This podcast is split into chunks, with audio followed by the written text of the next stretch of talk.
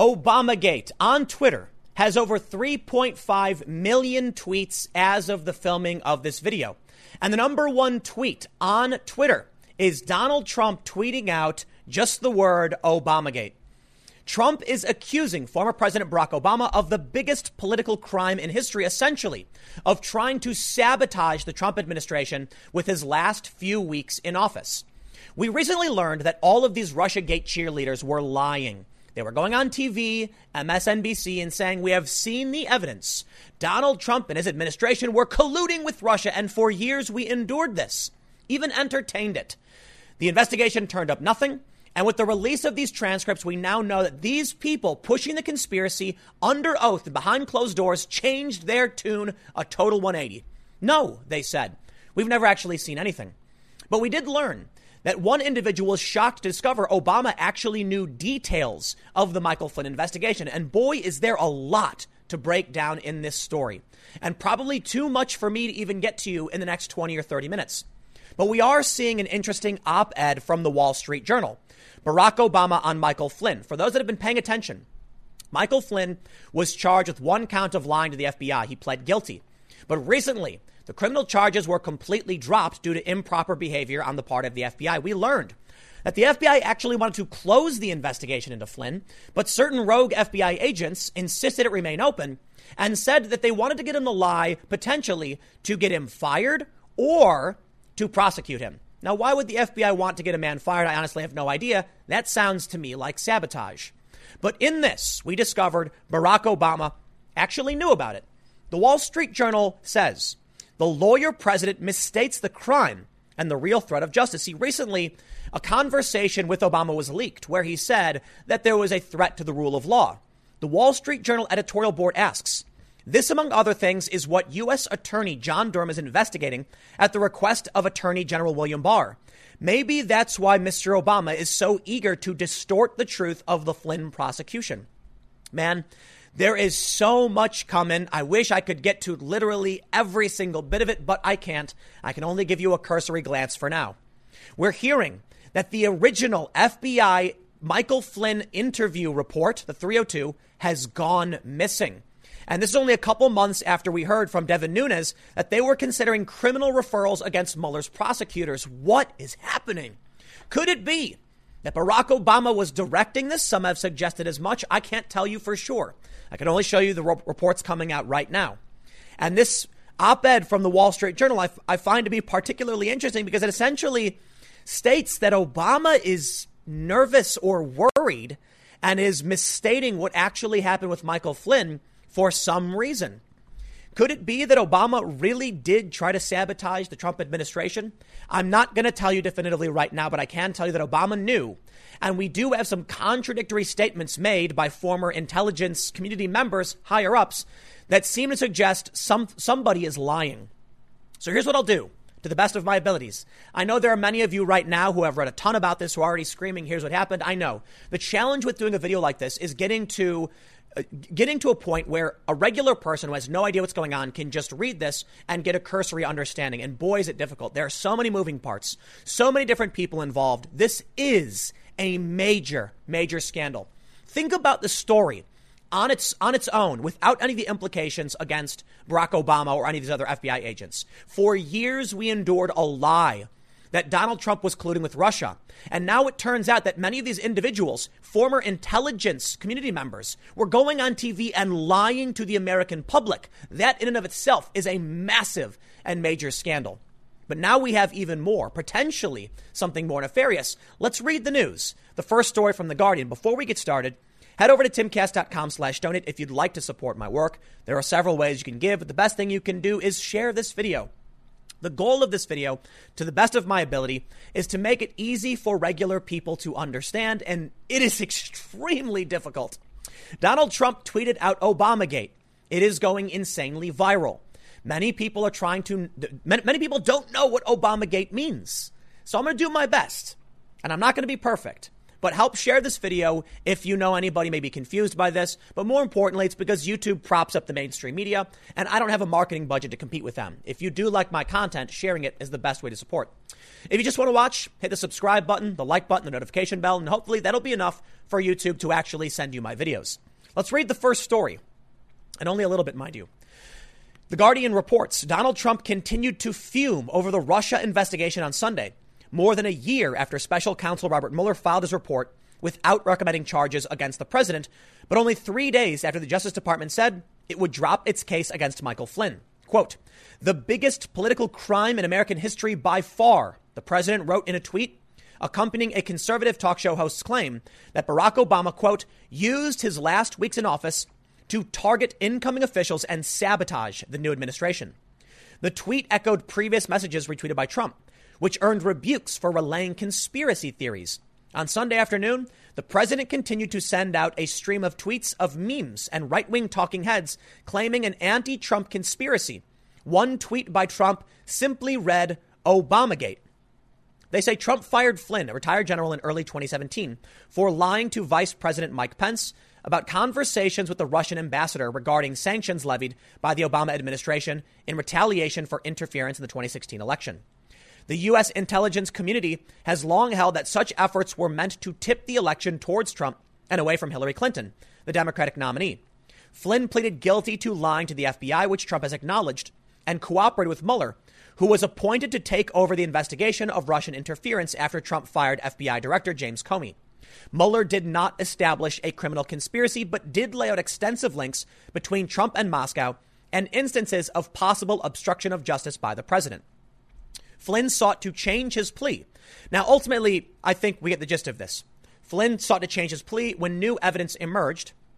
And we'll break this down over at the Wall Street Journal piece, which gives you uh, better context. And ultimately, the charges were dropped. Now, Donald Trump tweeted the biggest political crime in American history. But this tweet right here, Obamagate, has one hundred one thousand retweets. It is the most retweeted.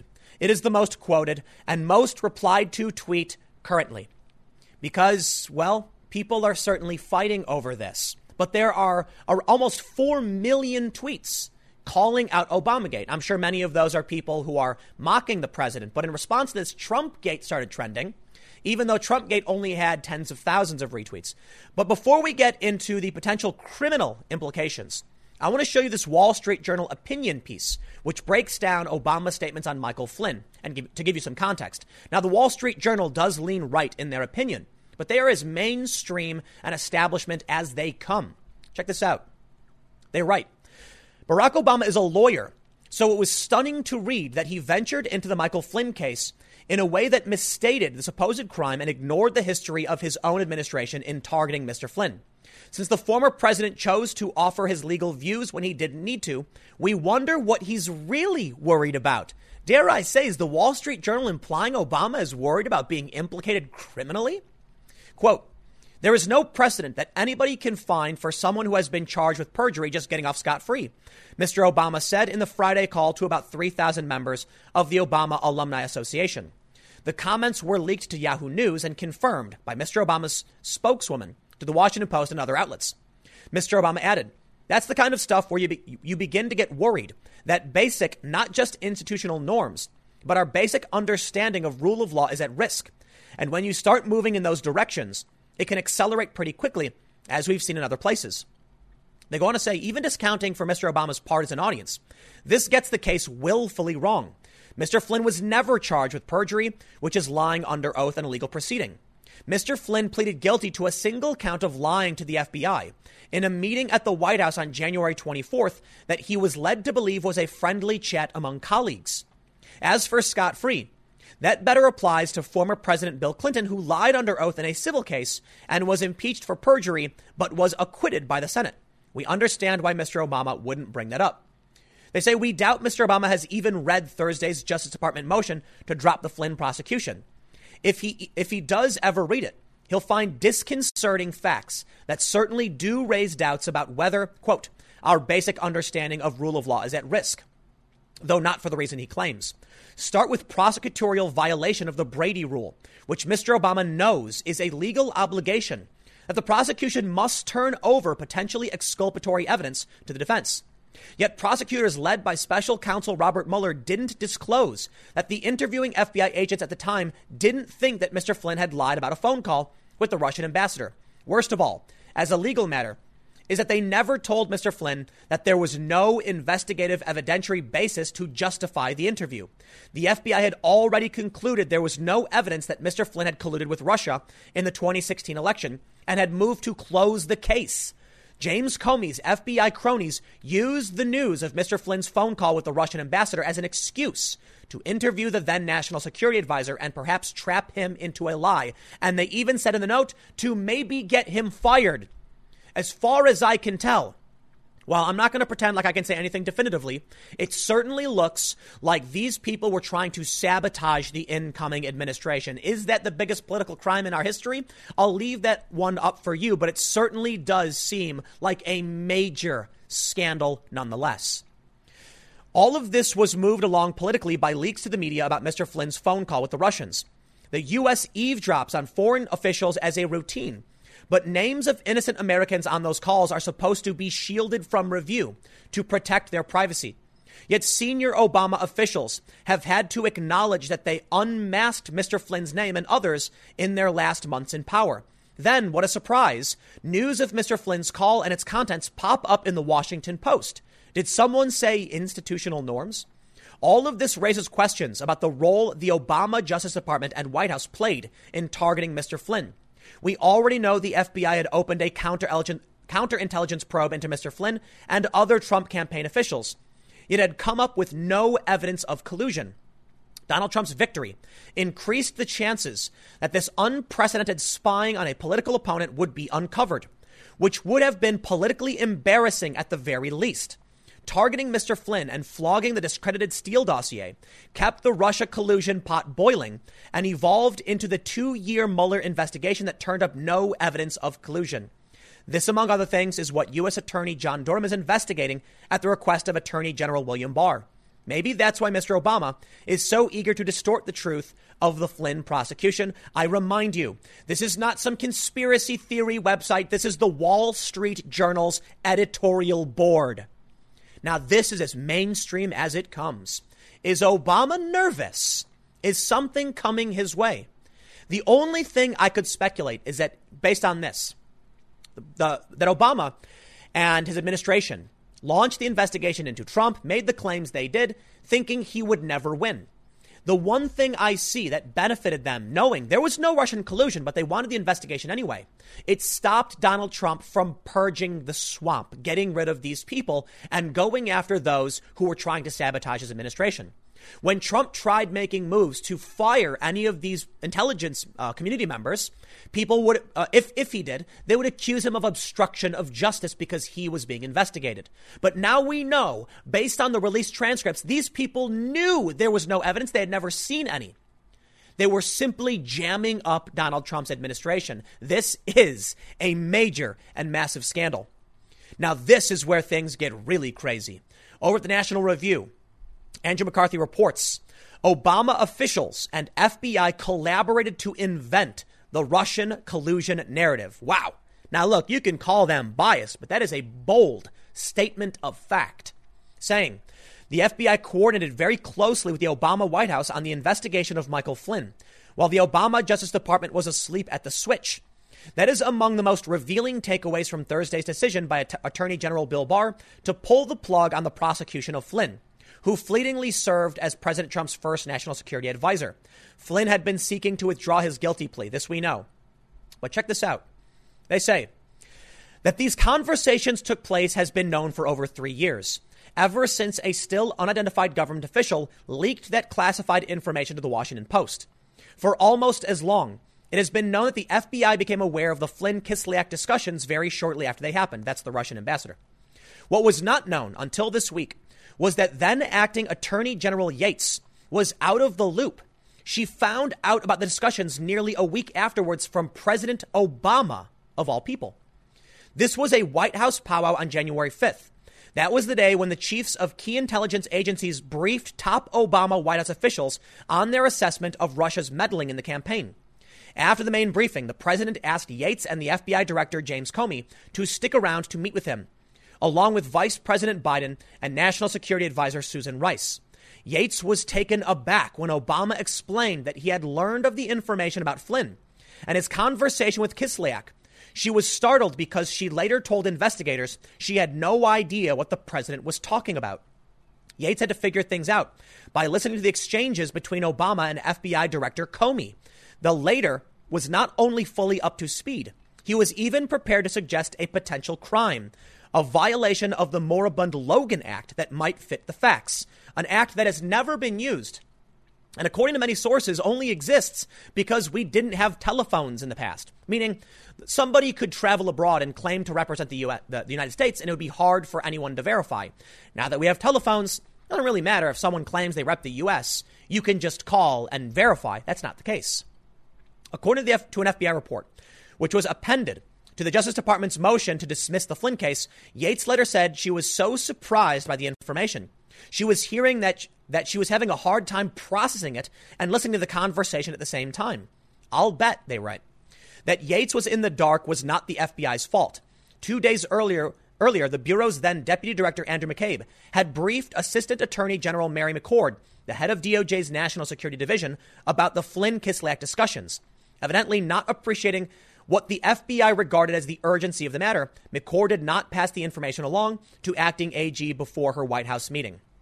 I'll read the conclusion. This is a very, very long story, but I wanted to just show you this because they make the definitive statement that the Obama White House was coordinating. Now, take a look at this. This is the breaking news. Michael Flynn's original F three oh two is gone missing. Wow. It's very interesting considering Devin Nunes has talked about filing criminal charges. And even in this interview, he has brought up criminal referrals, saying, uh, I think most Americans that watch your show, talk, talking to Maria Bartiromo, uh, Bartiromo, however you pronounce her name. Anyway, he says, I, I think that most Americans that watch your show that are up to speed on this, who have known this was a hoax all along, they get that there's not going to be anything new in these transcripts. Other than that, there will be likely you will see You'll begin to see where some of our criminal referrals are based out of, some of the false testimony that was given to Congress. And this is one of the latest updates. Newly declassified evidence undercuts former D N I Clapper's testimony to Congress. Newly released F B I records raise doubts about former intelligence community chief's claims. He had uh, he never briefed Obama about Flynn-Kislyak calls. Listen.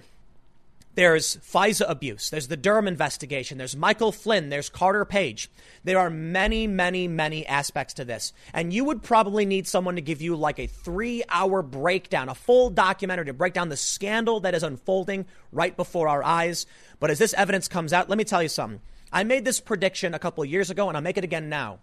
As we get closer to November, you will see more and more of these kinds of claims and accusations come out. And you very well may start to see indictments in the coming months. I don't know for sure because we've heard this a whole lot.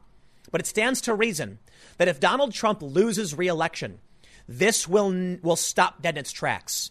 Immediately, the new administration will cover everything up, or just, you know, it'll be over. No one will investigate. Not so much a cover up, just a complete end to any and all investigations. If Donald Trump wins, you can expect more. Therefore, I believe that the Trump administration and Bill Barr will start to release more and more information in the coming weeks in the event Donald Trump may actually lose re-election. Think about what happens if all of this information in these scandals remains covered up. That's not in the interest of anyone in the Trump administration who was targeted by this, nor the, any of the current allies of Donald Trump. While I certainly think Donald Trump is win, and those are the odds they're giving in Vegas, Trump is favored to win, I think they're going to start to release this information for another reason. It helps Donald Trump win. But let's read some of this story. They say newly declassified evidence undermines James Clapper's testimony to Congress, raising questions about whether the former director of national intelligence misled lawmakers about briefing former President Barack Obama on former uh, Trump National Security Advisor Michael Flynn's telephone call with a Russian diplomat. F B I records released late, released late last week show that senior Justice Department officials were surprised to find in early January twenty seventeen that Obama already knew details of Flynn's phone call with the Russian ambassador to the to uh, Sergey Kislyak before they had briefed the president. Senior Republicans want to know what Obama and former Vice President Joe Biden knew about the call and how they knew it. Interviews declassified by the House Intelligence Committee may provide answers. Starting in early twenty seventeen, the committee interviewed dozens of witnesses for its investigation into Russian election interference. In a July twenty seventeen interview with Clapper, Republican members asked if he had briefed Obama on the phone calls. No, Clapper said. Clapper's denial conflicts with earlier congressional testimony provided by former F B I Director James Comey.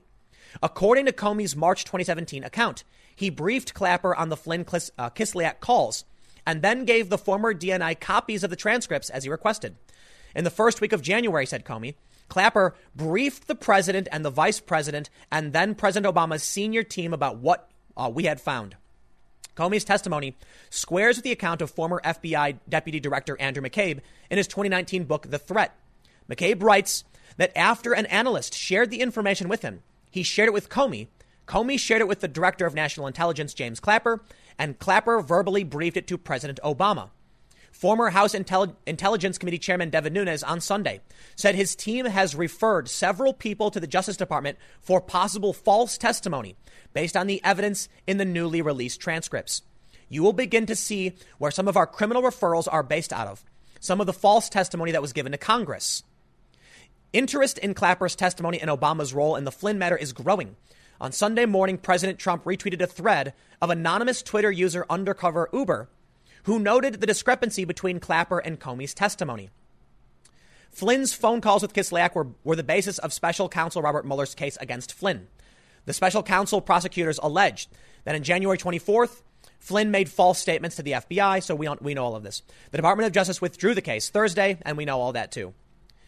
Okay, that's all a bit complicated, esoteric, hard to follow. But basically, Clapper testified. Here, look.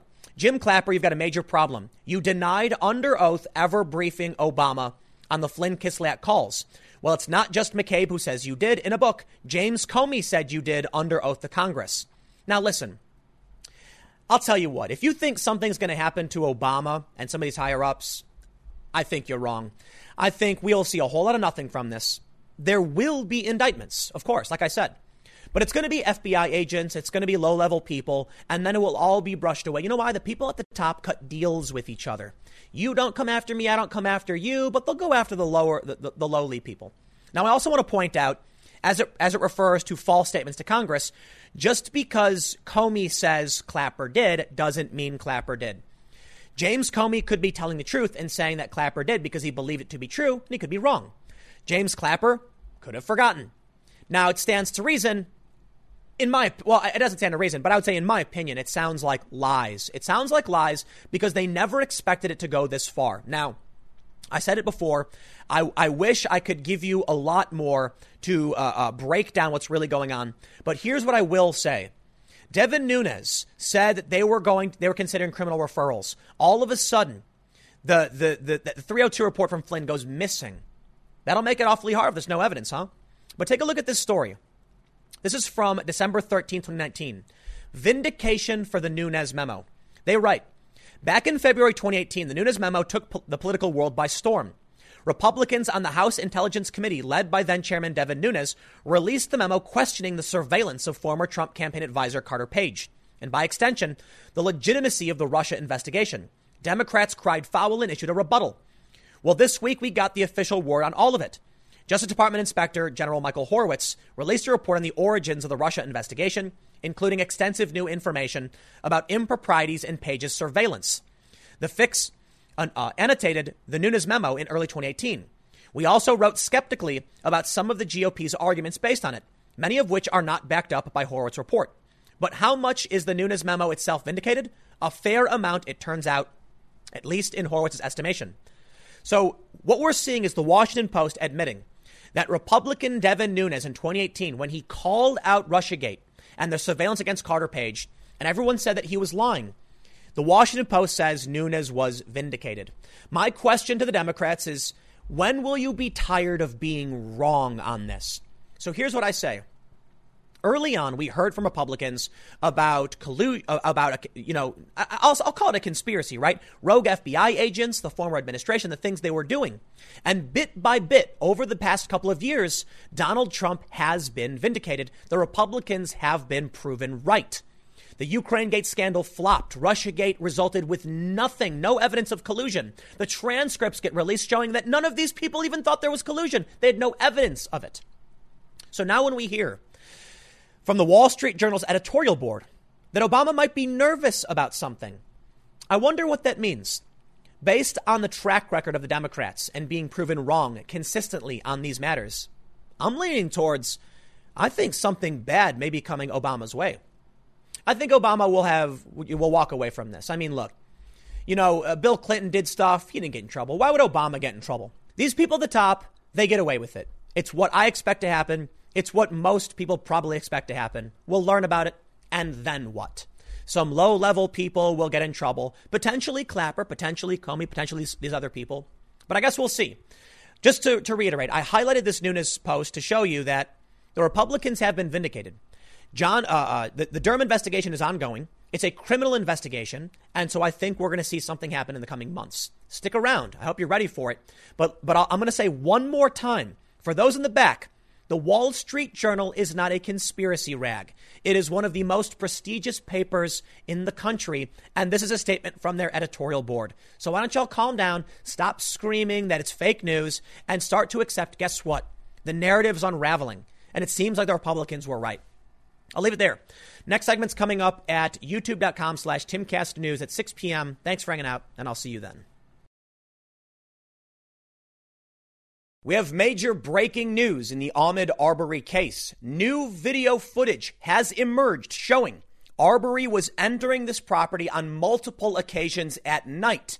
Now, the footage that was released by W S A V three shows potentially two separate instances, three or maybe even four separate instances where Arbery was entering this property at night. Now, this doesn't prove he stole anything, but it does dramatically change the narrative being pushed by the left and by, for some reason, many conservatives. They have claimed that he was just out for a jog. But according to the Atlanta Journal-Constitution, video footage shows that he was walking in the neighborhood and entered the property. The breakdown we have so far, this man, Arbery, was walking through the neighborhood, entered the property. Somebody witnessed it and approached him across the street, called nine one one saying this man was on the property. Arbery exits the front door and then takes off running. He wasn't jogging. You know what, man? The he was just jogging is another. An, uh, it's it's going to be the big narrative. And and and, and I, I just believe it's a lie. I got to be honest. I really do believe it's a lie. I'm not going to accuse the man of doing anything. I don't know what he was doing. I can tell you that he was around. I, I believe he was ten miles from his home. Jogging in a neighborhood that wasn't his seems to make no sense. And especially when you consider that footage now exists of him in this property. Take a look at this footage walking around. What was he? Was he consistently jogging in this neighborhood and going through this property all the time? What's he looking around for? Is he just check? Here's footage from the day of the incident where once again, he's entering the property, looking around. What is he doing? OK, well, according to many conservatives, they say that he was simply scoping out a construction site because it's something that men like to do. I kid you not. We have seen people like Matt Walsh from the Daily Wire, and I've seen, I, I believe Mike Cernovich mentioned that it's a completely normal thing for men to do this. I don't know if this is just like an urban versus suburban versus rural perspective, but as someone who grew up in Chicago, that to me makes literally no sense. Where I grew up, if you entered a new build, there were cops patrolling. They would arrest you. Now, typically, if you were just by yourself and you went in, they detain you, they'd question you, they'd frisk you, and then probably just kick you off on your way. Like, we don't want to deal with this. But if you did it more than once, you would definitely be arrested. They were patrolling this. The neighbors would call instantly. So it's strange for me to see many conservatives arguing it's a normal thing to do. That not to me, not to me, man. Now, I wonder what their argument is going to be. Do they not know about this footage? Look. If you want to argue that someone was out for a jog and they saw a construction site, so they, they peeked their head in to take a look at what was going on. OK, fine, maybe. But how do you argue that a guy goes ten miles from his house on multiple occasions, entering this property in the middle of the night? That just makes no sense to me. Again, I'm not accusing this man of doing anything wrong. And I want to make sure it's clear, because the immediate defense from almost everyone is, but he didn't deserve to die. No one said he did. Well, actually, I'm sorry. Some people are saying it, yes, but I'd completely completely disagree with those people. And most people disagree with those people, but no one is being honest in this story. I'll tell you what, this dude, in my opinion, appears to have had malintent. I do not believe he was going ten miles from his home for a jog and consistently just entering this property. Was he just wants to see the update? No, I don't think so. Now, I don't know what he was doing. Perhaps he was there looking for tools or something else. I don't know. He kept doing it. It's strange to me. And if he knew that the people there didn't want him doing it, then it stands to reason he knew he was doing something wrong. Why would he show up at night and enter this this this property? You can see in the corner of one photo, uh, one of the one of the images, there's a boat here. It stands to reason that somebody was keeping their private property uh, uh, at this new build outside of just the construction materials. So, yeah, maybe they don't want someone constantly entering their property in the middle of the night or showing up in the middle of the day and doing so. That being said, two guys jumping in their truck with weapons is completely wrong. It's substantially worse than some dude, you know, potentially stealing or whatever, or trespassing, whatever he was doing. And the two, the McMichaels are probably uh, probably should face something along the lines of, I mean, actually, I got to say, upon uh, further review, potentially a murder charge. And I really do mean it. And not necessarily because I think it was cold blooded murder, where I'm seeing these celebrities say things like they hunted him down. No, they certainly did not. That is an extreme exaggeration. OK, I mean, you could you could probably argue something, something to the effect of they have seen footage of this guy. They knew he'd repeatedly done this and they wanted to stop, stop him and talk to him. Arbery approaches from around the side of the vehicle, attacks Travis McMichael in the front. You can see it on the video. A fight breaks out. Arbery loses his life. It shouldn't have happened. A fight shouldn't have happened. They shouldn't have gotten their trucks and, and gone after him. A lot of things shouldn't have happened. But the, the important point that people are, are, are missing, the police were called. These weren't two guys who ignored the police. No, the police had already been called twice. And so they were like, let's go after him. Guess what? Shouldn't have brought your weapons. This is the, the, the you, you come out with the ability to use deadly force. I understand there's self-defense and all these things, but it was a terrible situation. So I really do feel that this is much more likely to be a negligent homicide or a manslaughter charge, potentially voluntary, maybe involuntary. What people seem to be missing from the scuffle that breaks out where Arbery loses his life is that I, I can't speak to the uh, statutes in Georgia, but if it was murder, it meant that uh, to, to, to varying degrees, either they intended, they, they premeditated it, which they didn't do very obviously. It was passion, meaning they approached the situation with the intent to, to you know, end his life, or potentially in the third degree where they were intending to hurt him and it resulted in his death. I don't think any of those things are true based on the footage we've seen. Stands to reason they were trying to stop him. I don't know if they had a real, uh, a reasonable fear for why Arbery may be armed, but it's also true, according to all the reporting, that seven weeks prior, there was a reported burglary. Someone stole a gun from his truck. Now, if this guy has been consistently entering their neighborhood and going in this property, maybe it's not justified, but maybe they thought this was the guy that took their weapon and they were concerned about it. I don't care to defend two guys who want to hop in their truck and go off and chase some dude down, resulting in a death. That was wrong. It's but but it's it's strange to me, you know, and not, it's not really strange. No one's going to change their mind. People people are dead set. They know what happened. They don't care about the truth. Well, we have a Fifth Amendment for a reason. You have a right to a trial. You have you have a right to due process. OK, but I'm already seeing even friends of mine posting things and they're just lying. I don't get it, man. Why, why don't people want to read the news to figure out what really happened? This dude is not a saint. Does he deserve to, to, to be, you know, uh, to, to be killed? Of course not. But it wasn't in an instance where two guys got in a truck, chased him down, aimed their weapons and took him out. It was two guys being dumb, trying to stop a guy, and they were armed. A fight breaks out and one of the guys lost their lives. It was a serious, serious screw up. Now, it's possible, of course, the McMichaels really did intend to end this guy, in which case, well, we'll have to wait and see what happens. But we do have more information that's coming out right now.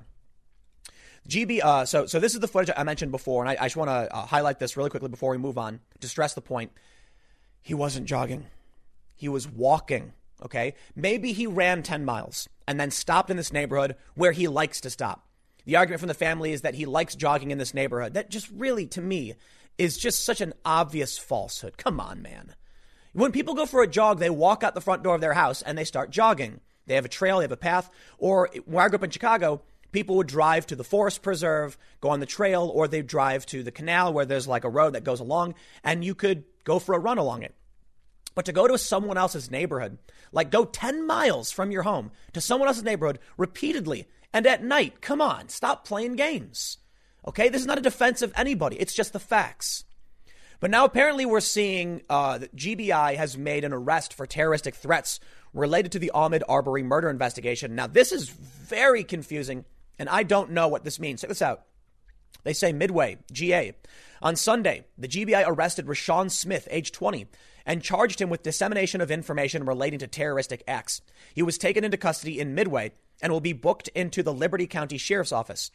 This investigation was conducted with the assistance of the F B I and Liberty County Sheriff's Office. On Saturday, May ninth, twenty twenty, at approximately eleven fifty-five p.m., the G B I was made aware of a Facebook post that contained a threat to future protests related to Ahmaud Arbery. This is an ongoing and active investigation. If anyone has any information pertinent to the case, please contact the G B I, and they post the phone number. Now, I believe this story was reported on by uh, W S A V as well. And they don't really uh, elaborate on what this threat was. I tried looking it up. I couldn't find anything. But it appears that he was threatening protesters. I, so I, I can only assume, were these protesters pro-McMichael, pro-Arbery? I honestly don't know.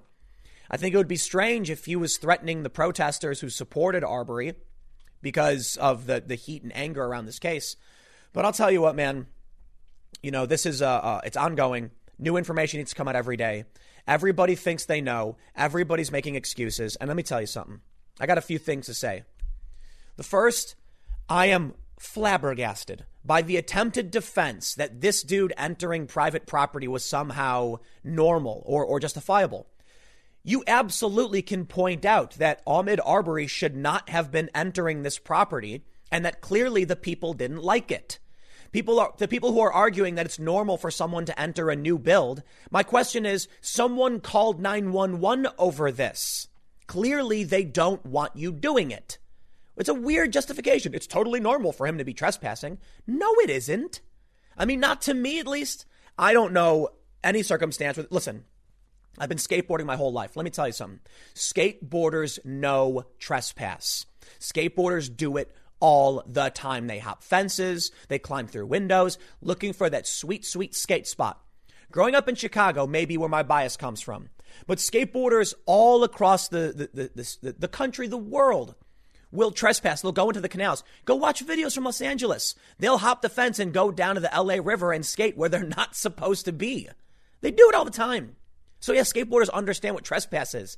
Growing up in Chicago, there were various new builds that skateboarders in my area would go skate at. You know why? You've got flat, clean concrete. You've got an open open space with a roof. And in the winter, you have a place you can skateboard. And there's angle iron line around. And there's metal. And you can grind on it with your board. And you can just skate something unique and new. And, yes, they all knew when the cops showed up because they would patrol, you had to book it. Skateboarders trespass. It's a thing they do. It's weird to me to see people acting like this guy did absolutely nothing wrong. He didn't do anything to justify his life being ended. Of course not. I don't even believe in the death penalty. Come on.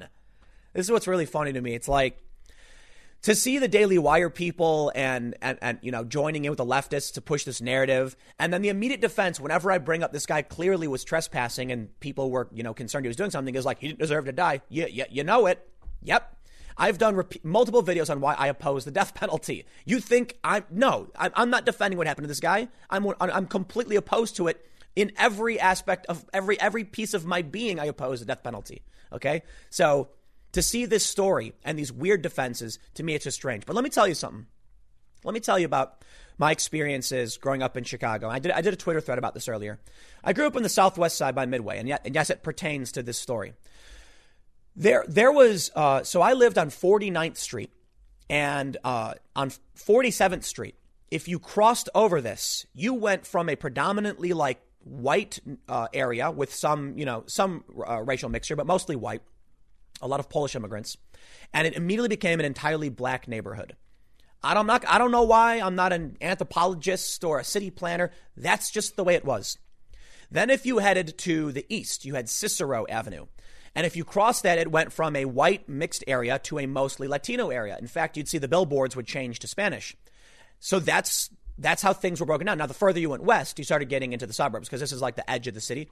And then once you crossed Harlem, you entered a mostly like poor white area called Summit. That was uh, Harlem Avenue.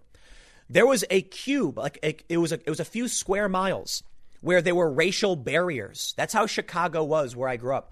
And this created a ton of racial conflict and tension, uh, and tension, because I think people are mostly, people are kind of dumb, right? It's like George Carlin said, think about how stupid the average person is.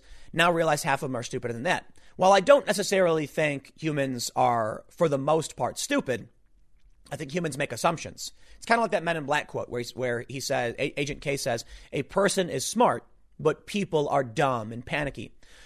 So here's what would happen. We were we were told growing up where I did that you couldn't go north past forty-seventh because the police would stop you. Why? Well, someone from that side of the neighborhood had no reason, legal or reasonable reason to be over on the other side of forty-seventh, where the racial barrier basically was. Now, you people had friends. I mean, it's the weirdest thing to make this assumption, but it was very different communities, com, uh, communities. So there were a few instances where the cops would like see someone walking, stop them. And there were a few instances where friends of mine were stopped by people in that na- neighborhood and warned not to go there. Not because so uh, th- there was one story I know where a young uh, a young teenage girl, a friend of mine, crossed over in, into forty-seventh and was warned by an older black man that she needed to turn around and go away. Not because he thought, you know, for racial reasons she shouldn't be there, but he was worried that there was real tension and animosity for racial reasons. So that's just a story someone told me, but it's, it, it was a common thing we heard. So here's what ends up happening. You have these two community uh, communities divided by the street where people don't view each other as part of their neighborhood. So when somebody of a different race would be like walking around, there were a lot of people who were racist. And it wasn't that they were inherently racist. It's that their assumptions and their stupidity made them racist, because in my experience, what ended up happening was they would say like, hey, that person clearly doesn't live on my side. And they would make an assumption based on their race that the problems they experienced was because of race, when in reality, it was because they didn't care for each other's community. If, if you know, if something bad happened on this side, they didn't care. People, you know, there, there were crimes committed uh, typically in our neighborhood, and then people would blame the people from the other side. It was all about community conflict. And because humans, I think, can be really stupid and make assumptions, the first thing they saw was it's because of race. No, race did create a barrier, but it was because of th- this divide between the two communities and the assumption of what community was like, you know, who, who lived where. In reality, there were people of all different races that lived in, you know, uh, on, on the areas where I lived outside of forty-seventh. And a lot of us were friends, you know, of, of varying races and everything. And it was it was interesting to, for me to grow up seeing that the older people, man, boy, they were super racist across the board. Like everybody was racist. And I'm not talking about just the white people. That's the thing. This is the point I'm trying to make. We see a story like this. I think the reason the people on the left are so quick to defend Arbery is because they tend to have grown up in white enclaves in the suburbs. That's a statistical fact we know from the Hidden Tribes uh, report. So they grow up in this area where they're surrounded by white people, and they don't understand the tensions that arise when you live in these areas. And they assume the only racists are the white people. Therefore, this man has done nothing wrong. He's completely innocent. And it's the white people who are at fault because the white people are racist. Someone like me growing up in these areas, seeing the real complications and conflict arising from, you know, how humans view each other. And I say, well, it's probably a lot more complicated than anyone realizes. But of course, like I said, for the fifty billionth time, this guy shouldn't have, shouldn't have lost his life over this. They should have shown this footage to the police and asked them to patrol. That's what they should have done. Instead, they wanted to citizens arrest the guy for what? Trespass. Now, there's some videos, like I mentioned the other day, where you can see stuff being thrown in the street or something like that. But there's no proof he threw anything in the street. It doesn't even look like he did. Some people have said he's wearing boots. It doesn't really look like he's wearing boots to me. I think someone got one frame where they're claiming it, but it doesn't matter. OK, it doesn't matter. The dude wasn't jogging. That's a lie. That's a narrative. This is not jogging. You are seeing the footage. He was not out for a midnight jog with no shirt on and khakis to go to a uh, and then and then wandered into a construction site over and over and over again. OK, it's possible. It really is. It really is. And the reality is, I don't know. These are my assumptions, the same as anyone else is going to make an assumption about this. It's entirely possible the dude did go for a night jog and decided, you know, I'm going to uh, see how they're doing on the construction site. Maybe they maybe, maybe they finished it and, you know, he can see the new the new uh, wood going up and be all excited or something. It's possible. I don't buy it. The reason I don't buy it is it, for one, it seems absurd on its face. This dude's not jogging ten miles from his home on private property. That's just that's just a weird thing to assert. But the other issue is that I'm repeatedly told by social justice activists that, you know, that the black community has to take special precautions. There's a viral uh, uh, comic right now that's appeared on Reddit, and it shows a man tying his shoes, and his wife says, you know, what are you, where are you going? So I'm just going for a jog, honey. And then she's like, you know, don't forget to wear your protection or something like that. And then it shows him jogging wearing a fake head of a white person. If this is how these, you know, uh, if this is how people and these social justice activists really view the world, then why would this person do something so out of the norm and dangerous and, and risk to themselves of going ten miles from their home at night with no shirt and entering private property repeatedly? The dude should not have lost his life. In fact, I don't even believe in the death penalty, and I hope I've drilled that through your skull. But when I tweet about this and say the dude, you know, new footage shows us, people are saying, so what, so what, so what? And it's like, dude, it's because the media is lying right now. It's because the activists are lying right now. We can call out that this man shouldn't have died and point out you are being lied to. This is not the story of an innocent man going for a jog. It's a story of someone doing something dumb and committing a very low level offense, if that, and then two idiots jumping in their car and chasing them down and causing a whole world of trouble and ending someone's life. I get it. Arbery started the fight. You can see it in the video. And I, I'm just flabbergasted that, you know, even people I know, these some celebrities, some activists are just, it's like they didn't even watch the video. It's like, what? Do you know, man, here's what we can do. We can wait and see how things play out. Another dude has got arrested. I don't know what to expect, but I'll tell you what. We heard the whole hands up, don't shoot thing. Well, my understanding is that the the the, the final assessment was that in Ferguson, in the Ferguson case, Michael Brown did not have his hands up. It was just not the case based on the analysis of how the shots were fired. This is a case where they're saying he was jogging, but we have multiple bits of video evidence showing that's not true. He was not jogging. Let's just be honest. I wish. Nobody wants to. Apparently not even many conservatives. So I'll leave it there. Thanks for hanging out. I'll have more updates on the story as it comes, and I will see you all at one p.m. on this channel. In my previous segment, discussing the new footage that came out showing Ahmaud Arbery inside the new build property, the construction site, on several occasions at night, I briefly mentioned that with the assistance of the F B I, the G B I had made the arrest of a man named Rashawn Smith. They claimed that he was making threats to future protests, but they didn't give us the full details. Well, we now have an update. This story did come out the other day, so I have a fuller picture here of what's going on. This man, Rashawn Smith, is being accused of creating a hate crime hoax, creating a fake Facebook page, apparently supporting the McMichaels, the two men who were in the pickup truck in the confrontation with Arbery, and uh, threatening any protests that were actually seeking to mourn uh, Arbery's death. We also have some other information about the man who recorded the video. Things are getting a bit out of hand. And as it goes, you've got tribal information war. I think it's fair to say at this point, no one's really interested in getting to the truth of what happened and getting justice. I mean, look, there are there are obviously people who want to know what really happened and want to see justice, me being one of them, many of you probably agreeing.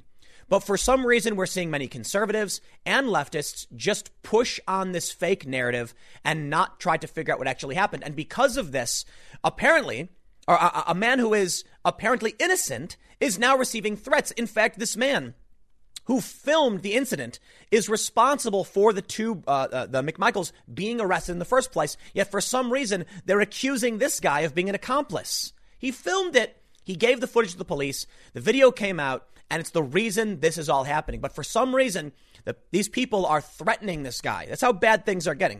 Well, let's take a look at the first story. They say, from the Daily Mail, Black Georgia man twenty is arrested for setting up fake Facebook page in support of Ahmaud Arbery's two killers and threatening protesters who paid their respects at the spot where the twenty-five-year-old. I like how the Daily Mail is just, just going full framing on this one. They say, the Georgia Bureau of Investigation on Sunday said that state police arrested Rashawn Smith and charged him with dissemination of information relating to terroristic acts. Smith allegedly created a fake Facebook page and used it to make threats against the protesters. He was taken into custody in Midway, a town about fifty miles north of Brunswick. Earlier in the day, the G B I said it had been made aware of a Facebook post that contains a threat to future protests related to Ahmaud Arbery. It was not immediately clear if Smith has an attorney who could comment on the charge. Hundreds of people gathered alongside some three hundred bikers in Brunswick on Saturday to honor Arbery. The bikers were seen kneeling at the spot where Arbery was fatally shot on February twenty-third by two white men who claim they were making a citizen's arrest as they suspected him of a neighborhood neighborhood burglary. Several of those in attendance near the Sydney Lanier Bridge wore face masks and T-shirts with the phrase, "I run with Maud," to tri- uh, in tribute to Arbery. On February twenty-third, Arbery was jogging at, uh, in his Scintilla Shores neighborhood. Whoa, whoa, whoa, whoa, whoa. Fake news, Daily Mail. Get your facts straight.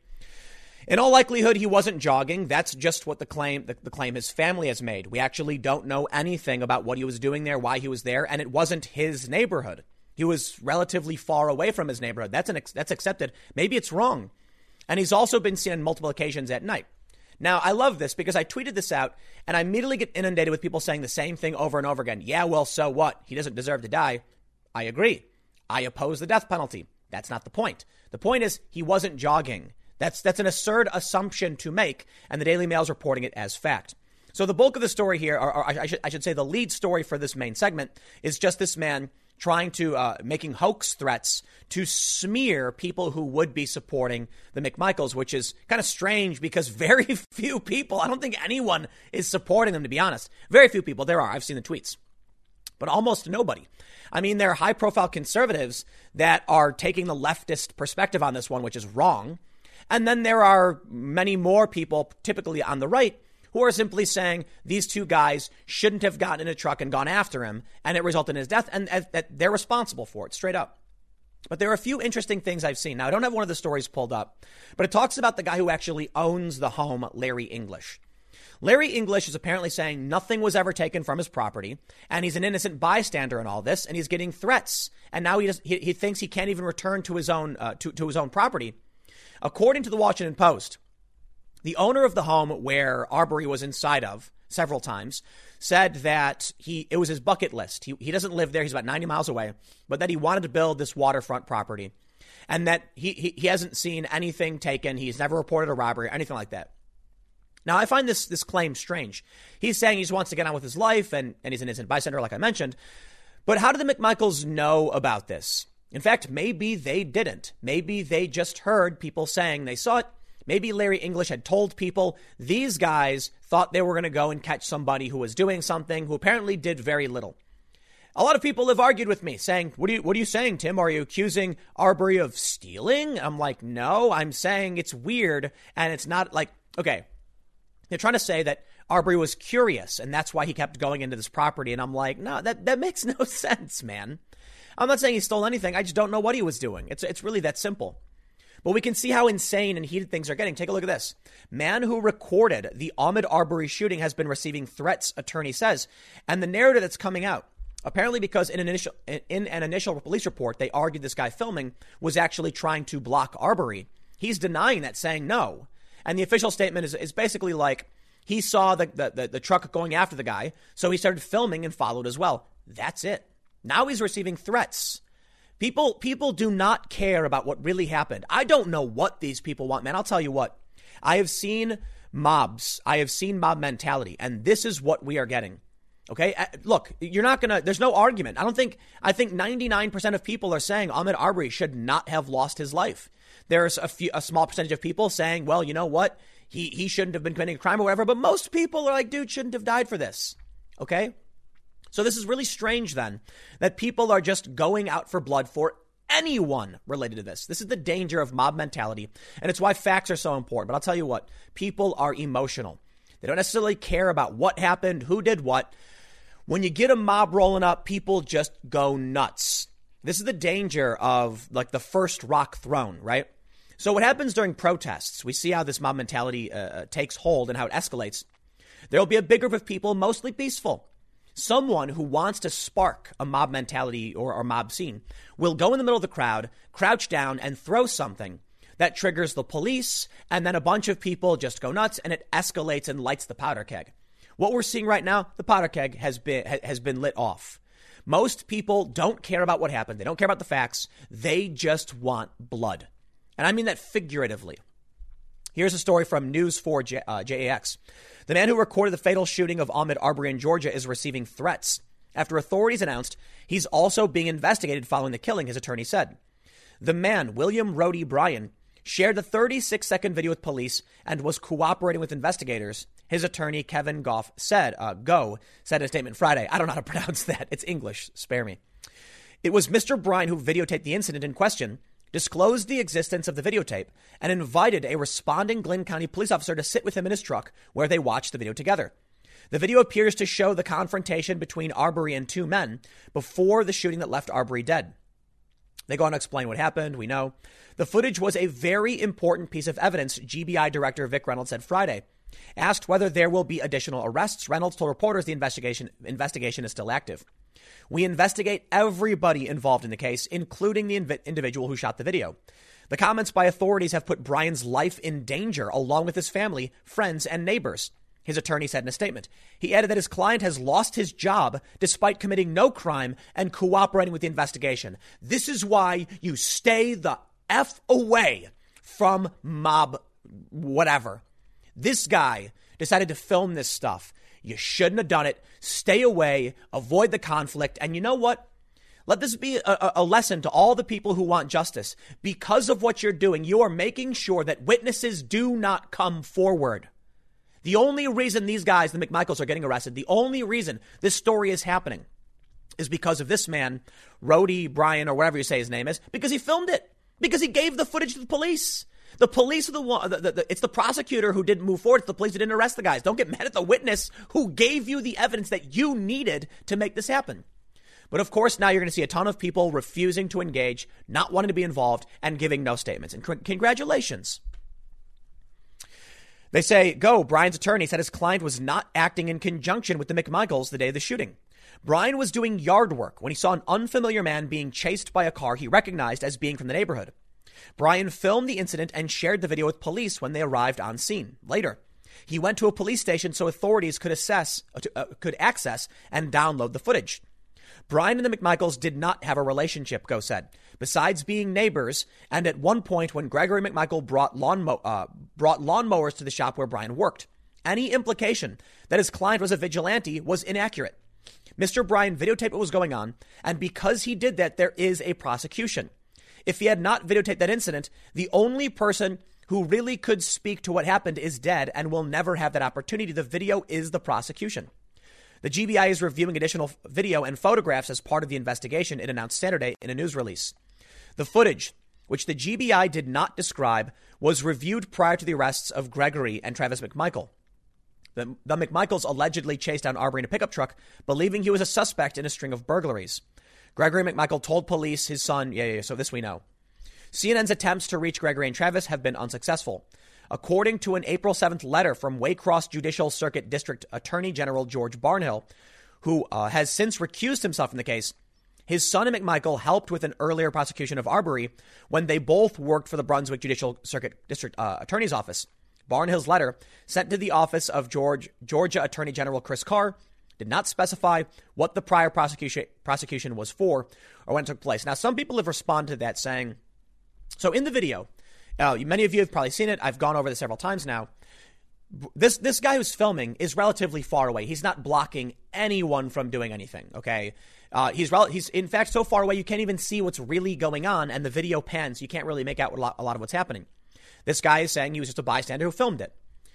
In that video, though, you can see that Travis McMichael is in front of his pickup truck and Arbery turns right, presumably because Travis is standing in the road, and goes around the pickup, but then attacks Travis. That's in the police report. That's what we see on video. The defense we see from many of the defenders of Arbery is that, well, if someone was pointing a weapon at you, you defend yourself as well, too. That's an extremely good point. And a lot of people uh, I, I see are dismissing it, arguing that Arbery just struck him for no reason. I'll tell you what, man. Regardless of what he did or was doing, if there's a guy with weapon, a weapon in the middle of the road, yeah, you got to make a decision. Is is it, you don't know if the guy's going to attack you, shoot you in the back. You have no idea what, what, what you're going to do. So I can understand why there's motivation for this fight breaking out, which is why I've said these two guys were wrong to get in their pickup and chase after him. The problem I have with everything is the mob. They're going after the witness who's allowing us to know what's going on. Y'all need to calm down. This dude's speaking out now. Man who recorded shooting of Arbery speaks out. And this, this is a story from C B S uh, local, uh, J A X, saying, last week after the arrest of the two men, they uh, we have an interview with uh, uh, William Roddie. Roddie is his name, I believe.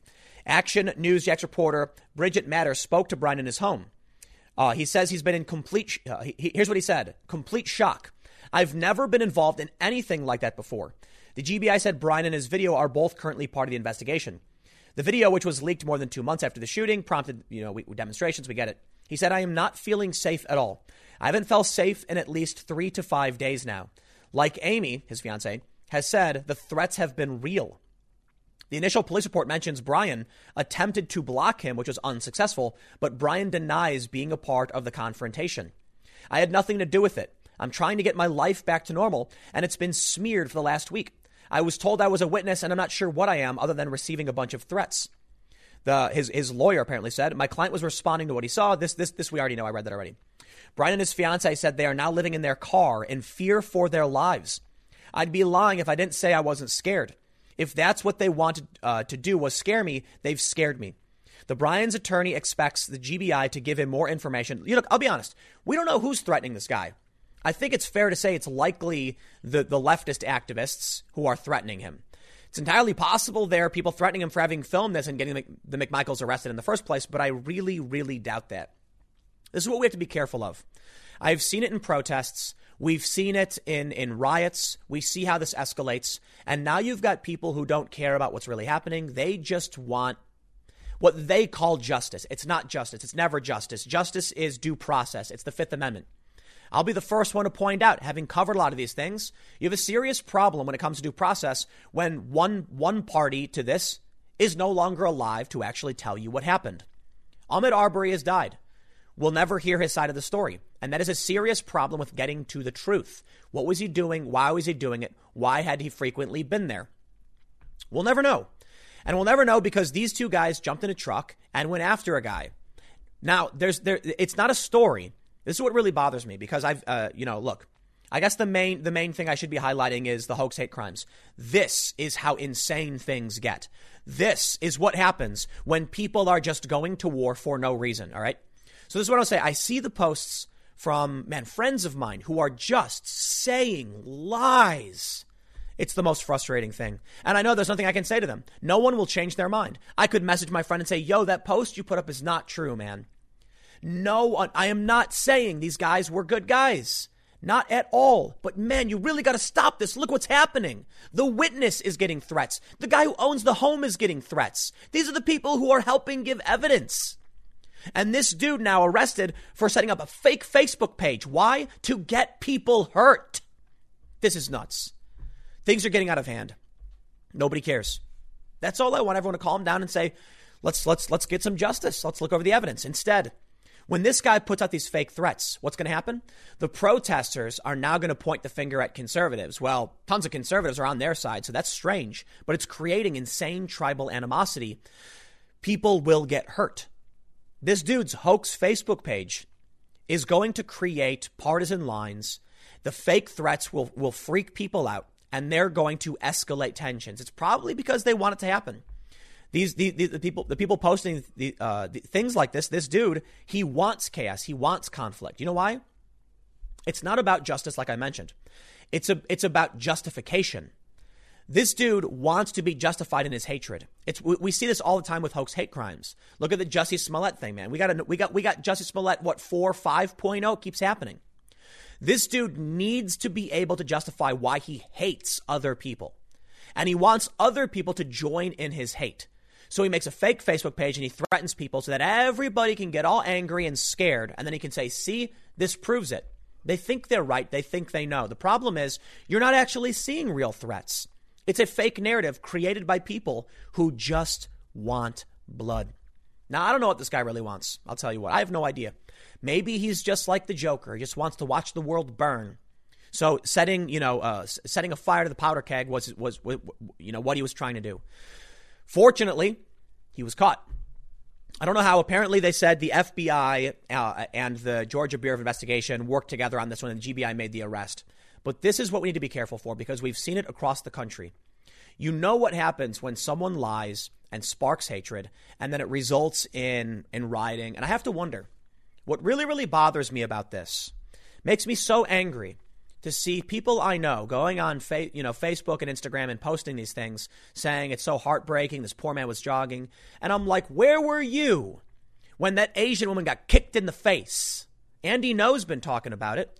It's really difficult to get justice for certain communities. Think about what goes on in New York all the time with the Jewish community. Have you seen the videos where people run up and they bash the face in of just innocent people who are walking down the street, happen to be Jewish? How hard is it to get justice for these people? What about the crimes committed against Asian Americans that never make the press like this and happen all the time? These social justice people, they go on their, their their accounts and they're like, it's not fair. It's like, bro, I didn't see you come out for any of these other minority groups. You never do. You are lying. You just want the chaos. That's why I don't like it. I don't trust it. And you see this stuff. Are they going to call this guy out? Is any one of these people going on their social media virtue signaling tirade going to point out it is fake? It is being exaggerated? No. What we have is a story of stupidity, tragedy. And it happens all the time in this country, yet it's selective outrage. I don't know why, you know, I, I don't know why it is that people latch onto these stories. It's it's it's almost just like a spark. We don't know for sure. This is there, there's so many other stories that people could latch onto and protest over and get angry over. But some for some reason, it's always stuff like this. Confusing, complicated and nuanced. I think about that story of uh, I think his name was Philando Castile, the guy who was legally carrying a firearm and a cop killed him. And I'm like, that did get a lot of attention. I'm glad it did, because that was injustice. And we got a clear picture. His his uh, girlfriend or fiance, I'm, I'm not sure the relationship, live streamed it. It was horrifying. Innocent dude, legally carrying a firearm, had his life ended. That's what you got to call out, man. This is a story of a guy who in all likelihood, in my opinion, was not jogging, was entering a property on multiple occasions. I can only assume for why, but the point is he was trespassing. People didn't like it. A couple morons took lethal force to confront him, and it resulted in somebody losing their lives. That shouldn't have happened. But they, stories like this are, are, happen all the time, man. They're trying to make it out to be a, a lynching. They're trying to make it out to be race related. It's not at all. That's an, that's an extreme assumption. And then when they do, it just bothers me that so often we see these stories not get covered when it's any other racial minority. It just makes me feel like it's all a lie. I'll leave it there. I'll see you all at four p.m. on my main channel. If you want to check out the main channel, in the description below, go to timcast dot net and you'll be brought to a channel many of you didn't know existed. I, I, I do. I get a bunch of messages. People are saying, I don't understand. You have another channel. I do. timcast dot net. Check it out. I will see you all there at four p.m. The other day, Chuck Todd aired a deceptively edited segment that made Bill Barr look really bad. It took his comments out of context by removing the bulk of his answer, making it seem like he was acting like I can do whatever I want. Something to that effect. We'll read to it. The Daily Mail reports Donald Trump demands Chuck Todd is fired and his bosses at N B C are prosecuted by the F C C for editing tape of Bill Barr discussing clearing Michael Flynn as he rages against sleazy hit job. Now, they don't have the tweet pulled up or something where Donald Trump says they should actually be prosecuted. He just says something to the effect of if it was a Republican, they would be prosecuted. Maybe I'm missing something here, but we'll read the story. We also have news that Joe Scarborough is apologizing to Mike Pence and Ted Cruz after a heated Twitter feud. Now that I can respect. Thank you, Mister Scarborough. We'll get to this if we have time, but let's read about what Donald Trump is saying. And I'll tell you, if he really wants this guy to be prosecuted for fake news, we have a First Amendment, so you can't do that. But let's let's just read. The Daily Mail says President Donald Trump launched a new round of salvos at N B C's Chuck Todd on Monday morning, complaining Meet the Press performed a sleazy hit job on Attorney General William Barr and reiterating his call for Todd to be fired. OK, now that's different. Guy probably should be fired. Trump let loose after the program admitted to inadvertently cutting short a soundbite from Barr when he was responding to a question about the dismissal of charges against former National Security Advisor Michael Flynn. No, they didn't inadvertently do it. They literally did it. They showed it and then they dropped the audio right after Bill Barr basically says he's asked, you know, about, you know, Flynn being released, how people would think. And he says, well, you know, history is written by the winners. So it really just depends. But I think history will reflect that we did the right thing, blah, blah, blah. They cut off the end. So it sounds like he's just saying, well, we're in charge, so we win, blah, blah, blah. Quote, he should be fired by Con- Comcast if done right. Rep- if done by a Republican, would be prosecuted. Trump tweeted Monday morning, CCing Ajit Pai, the chairman of the Federal Communications Commission. The F C C has jurisdiction over the public airwaves, which N B C used to broadcast. The president launched an all-out Twitter assault against Todd, who he frequently derides as sleepy eyes, on Sunday after N B C made its apology for the edited quote from Barr. Trump picked up Monday morning where he left off the night before, retweeting his own salvos and hits from his supporters, including one that called N B C's actions a sleazy hit job. The president also retweeted a point made by Fox News' Britt Hume, who wrote, quote, though N B C posted a correction on Twitter of its misrepresentation of Barr's words, as of this writing, it had not added so much as a note to the transcript. Hume had his own Twitter controversy in March when he was uh, when he was mercilessly mocked online after he posted a screenshot on Twitter about the election and eagle-eyed social media users realized a tab on his internet browser said sexy vixen vinyl. It's not nearly as bad as Kurt Eichenwald, who is so bad I'm not going to point it out. But uh, well, I'll just make I'll just tell you it had something to do with tentacles, and you know where that goes. So, yeah, some people get uh, bad things happening. Let's uh, let's let's read some more. So here we can see his tweets. Sleazy hit job. Chuck Todd. Chuck Todd is the guy who had on Ted Cruz and asked him about, I believe it was Chuck Todd, asked him about Ukrainian meddling. And he was like, do you really think the Ukrainians were meddling? And Ted Cruz said something to the effect of, there have been numerous press reports that the that Ukrainians may have done this. And then all of a sudden you hear laughing on Chuck Todd's side and he starts, he starts laughing. And it's like, bro, do you even have Google? Chuck Todd should be fired for a million and one reasons. This guy has no idea what he's talking about. You could have just Googled it, bro. The New York Times wrote about the Ukrainian meddling. A court in Ukraine ruled it was happening. This guy, it's sleazy performative rage bait. What do you expect? They say, but it was N B C's Chuck Todd in the president's sights, sightlines after Meet the Press used an abbreviated quote. Is that what you're calling it, Daily Mail? Come on. N B C apologized for the poor editing on Sunday evening, admitting that the clip Todd had played was inadvertently and inaccurately cut short. But Trump picked up on it and included his fury at Todd and the network in a tweet storm on Sunday. The president spent Mother's Day firing off more than one hundred tweets and retweets, also launching attacks at Barack Obama, sixty minutes, and Jimmy Kimmel. One of those included his calls for Todd to be fired. Sleepy Eyes Chuck Todd should be fired by Comcast N B C for this fraud. He knew exactly what he was doing. Public airwaves equals fake news. Well, I agree with the bulk of what Trump is saying. I think Ch- Chuck Todd knew exactly what he was doing. This is the this is the, the it's the name of the game, man. Come on. If you want to get the ratings, if you want to get the traffic, you've got to shock and sensationalize. That's what it's all about, man. They say it, uh, it took place during a roundtable discussion that, you know, we get it. Do the, do they have the apology here? Here's a statement from Kerry Kupek of the D O J, very disappointed by the deceptive editing commentary by Chuck Todd. So I did, I did talk about this the other day, but they, they ended up apologizing later last night, saying, you, you're correct. Earlier today, we inadvertently and, and inaccurately cut short a video clip of an interview with A G Barr before offering commentary and analysis. The remaining clip included important remarks from the attorney general that we missed, and we regret the error. No, they don't. I've said it before, and I'll say it again.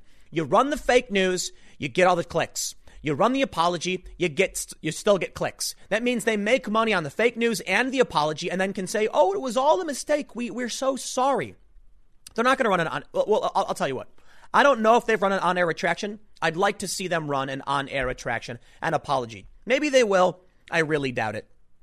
They say uh, Kupek would say was very, she was very disappointed. So we got all this. You know, you know what? Here's what we should do. Let's take a look at the right way to do things. Joe Scarborough, for all his faults, he has said some pretty good things. He has, uh, uh, you know, been self-critical in the past. And here he is saying that he's got to work on himself. Scarborough apologizes to Mike Pence and Cruz after heated Twitter feud. Maybe this is what Chuck Todd should be doing. M S N B C's Joe Scarborough apologized to Vice President Pence and Senator Ted Cruz after getting into a weekend Twitter feud, saying he was wrong to retweet a video produced by the late night host Jimmy Kimmel and that he should not have allowed himself to be provoked. About last night, I got to work on some things myself. I feel really bad about retweeting the Jimmy Kimmel video, Scarborough wrote while retweeting conservative pundit Eric Erickson. I feel worse about being provoked. I apologize again to Mike Pence, to my Twitter followers, and to Ted. I've got to do better. Here, here, good sir. I respect that. You see, Jimmy Kimmel also produced fake news where he accused uh, Mike Pence of staging a press event with fake boxes of protective equipment. Some Democrats then latched on and said, hot Mike catches Mike Pence delivering empty boxes. The whole thing was fake. I can't I I don't get it, man. I, I've asked it before. How? At what point are they tired of being wrong? I don't, I don't. This is what you fall for, man. So I can respect Joe Scarborough for apologizing for it. But perhaps if you learned, Covington, just say Smollett. Come on, man. You can't constantly just believe this stuff, can you? Man, Jimmy Kimmel, dude, that guy is the worst. This is what they do. They make fake videos and they get away with it. Eric Erickson actually tweeted. He said, about last night, I got to work on word choices, and I'm deeply encouraged by the large number of conservatives, not to mention everyone else who agreed. That actually makes me more hopeful about the situation within the movement. They say the Kimmel video showed Pence delivering protective gear to, to a Virginia hospital. During part of the video, Pence is told that some of the boxes are empty, and he jokes to staffers about whether he should carry those into the hospital. The only boxes he carries in are full of gear, but the video suggests Pence was bringing in empty boxes. After Cruz criticized Scarborough for tweeting the video, Scarborough ripped Cruz, saying he had sold his soul to support President Trump. Ted Cruz said, hmm, when you're on the defensive for being dishonest and corrupt, perhaps best not to forward fraudulent stories from Jimmy Kimmel that he's admitted were false. You're claiming to be a journalist. Scarborough said, Ted, when I make a mistake, I admit it. You remain mired in shame because you kowtow to a man who called your wife ugly and said your daddy assassinated J F K. Me messing up a tweet or two will never erase the shame you carry every day of your life. I try my best to avoid this kind of Twitter absurdity because Joe made no argument. Ted Cruz made an argument. Ted Cruz's argument is that if you want to claim you're not fake news, don't post fake news. Joe Scarborough responded with an ad hominem saying, well, Trump makes fun of you and you bend the knee to him, has nothing to do with fake news at all. You want to make a separate argument? I guess that's fine. But I'll tell you what, this is one of the biggest problems with political commentary on the left. It's what they do. So Joe Scarborough apologized. I can respect that. He went on to, uh, so Ted Cruz said, Joe, you chased after Trump for like two years like a teenage girl throwing. So Ted Cruz fall, falls into the in, into the muck and the mire, too. He deserves some criticism. Ultimately, it ended with an apology. I can respect it. Kimmel is a comedian, but he still should be careful about perpetuating a narrative the media peddles fake news. Look, Jimmy Kimmel is a comedian, but people go to Kimmel, they go to John Oliver, they go to Trevor Noah, Samantha Bee, expecting them to get real information, uh, expecting to get real information. They really do. What people will tell you is the comedian defense. It's just a joke, man. They're not supposed to take it seriously. No, dude, there's a difference between someone making a joke like George Carlin would and someone showing you a video clip claiming it's true and then mocking it. That's manipulating people. OK, people, look, people went to Jon Stewart because Jon Stewart told the truth for the most part. Um, I say for the most part because I'm not going to go through every single one of his videos. But Jon Stewart would uncritically show some Veritas stuff and, and praise the work Veritas had done. Jon Stewart was honest and was humorous in his delivery of information. What we get now, John Oliver lying, Samantha Bee lying. Lie, lie, lie, lie, lie. Jimmy Kimmel lying. And they justify it by saying we're just telling jokes. It's not supposed to be serious. But when people think you are giving them factual information and you don't clarify that, you are misleading them. Now, listen, I understand there's a difference between satire and, you know, uh, uh, delivering the news. You want to some news outlets, some fact checking outlets, I'll do air quotes, have dragged some parody sites and satirical sites for misleading people. Listen, if Jimmy Kimmel says, here's a real video of Mike Pence and then cuts it so you can't tell what happened, that's different from someone claiming Ocasio-Cortez grew dragon wings and started flying around breathing fire. Some of these stories that come out from like the Bab- Babylon Bee end up getting fact checked, even though they're satire and they're absurd on their face. It's very different from what Jimmy Kimmel has done. Well, I'm glad to see the apology from Scarborough. Donald Trump, I don't believe, wanted a prosecution, but you can't prosecute anyway. Chuck Todd is just a bad person, and that's that. I'll leave it there. Yeah, I rag on the media all the time. I got a couple more segments coming up for you in a few minutes, and I will see you all shortly. Joe Biden is going to get absolutely crushed, and everybody knows it. The odds that we're getting in Vegas, the average betting odds, have Trump up eight points on Joe Biden. And now we're even seeing the M S N B C founder say Biden is not ready for primetime election season, going as so far to say, it really pains me to say, but Joe Biden just, he doesn't have it. Listen, man, let me tell you something. When M S N B C has no faith Biden has what it takes to actually go up against Trump, who's betting on this guy? Let me show you some, right? Betting markets say the money is on Trump. Why would anyone in their right mind bet on Joe Biden or assume Joe Biden could or would win? That's insane to me. How are the betting odds not ninety-nine to one? Arguing Donald Trump's got this. Anyone who bets on Biden is an idiot. When even M S N B C says he doesn't have what it takes. No one is betting on this guy. Are you crazy? I- I'll tell you what. In twenty sixteen, a dollar bet on Donald Trump was a good bet because you felt like Trump was going to win, but everything showed you he wasn't, all the polls. So you were like, I really don't think so. So some people made a lot of money because the odds were like, you know, it was like a ten to one gain. If you put a dollar down, you won ten bucks. I know some people made some money. I don't know if that was the exact number, but a lot of people I knew in twenty sixteen and a lot of a lot of what we saw, like I thought Trump was going to win based on what I was hearing and seeing. But the, the the mainstream media and the narrative said Hillary had it in the bag. And that's what I believed. So it was it was it was a conflict. It was like, could Trump really lose or really win this? No, the polls are not in his favor. Some people made those bets and they won. I'll tell you right now, I would not put even a single dollar on Joe Biden. I wouldn't do it. I'll ju- I'd rather just buy a candy bar. At least I know I'm getting something for my dollar. In fact, I'd rather put the dollar in a piggy bank. Putting a dollar on Biden to me is just ridiculous and not even worth it because the odds aren't even that good. You might win another dollar, but you're guaranteed to lose the dollar. Trump was a good bet. A lot of people made money on him. The Examiner reports Tom Rogers, the founder of M S N B C and C N B C, said presumptive Democratic presidential nominee Joe Biden was not ready for a general election clash with Trump. Rogers, who is now an editor at large for Newsweek, made the argument about the general election during a Monday appearance on Morning Joe. The interview focused on a column he wrote. Well, Trump has been dominating the media, as we all know, and Biden has not been in the spotlight. But that's going to shift. And when it shifts, Biden needs to perform. The bottom line is the candidate needs to be able to articulate a clear and convincing message, and particularly when it comes to the pandemic. What my piece says is he's not there yet, Rogers continued. And it pains me to say this. It really does. But his performance in being able to come up with a compelling narrative and a passionate storyline that is really ready for primetime election season when it comes to talking about the legacy of Donald Trump, of mass death and economic collapse, he's just not there yet. Excuse me, sir. Did you say yet? I'm sorry. No, he's not there. He'll never be there. It will never happen because Joe Biden can't talk.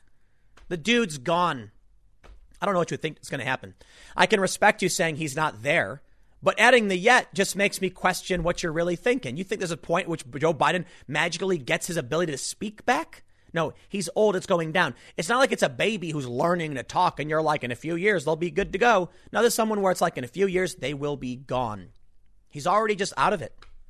He went on to call Biden's performance in the primary process so far very unsatisfying and faulted the former vice president for sticking to mostly softball interviews.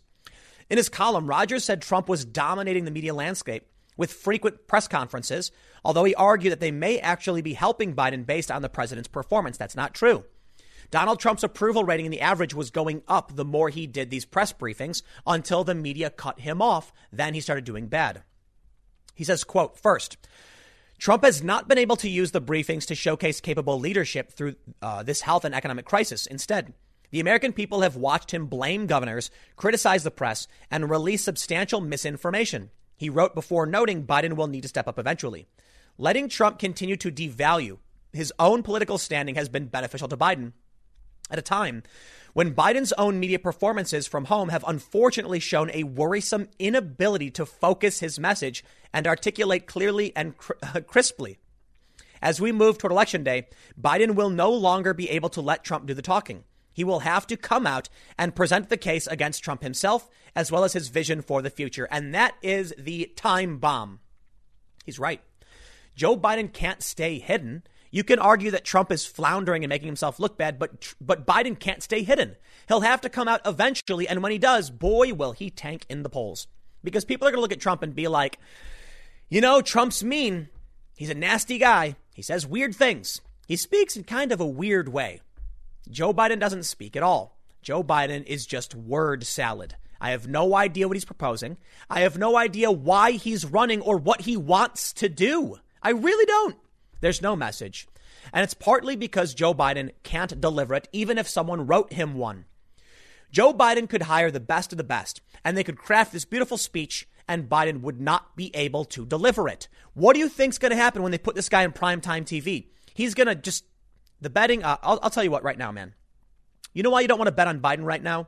or Trump, you don't want to bet on Trump because the odds have Trump in the average at, I believe, like, what, what is it? What is he sitting at? fifty-three, fifty-two percent to win. That's it.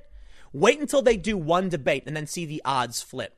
Then it'll get so bad that the odds are going to actually, no, no, no, I'm sorry. I'm sorry. You do want to bet on Trump now. That's what I mean to say, because you're looking at like a two to one win, right? You put down ten bucks, you might win twenty.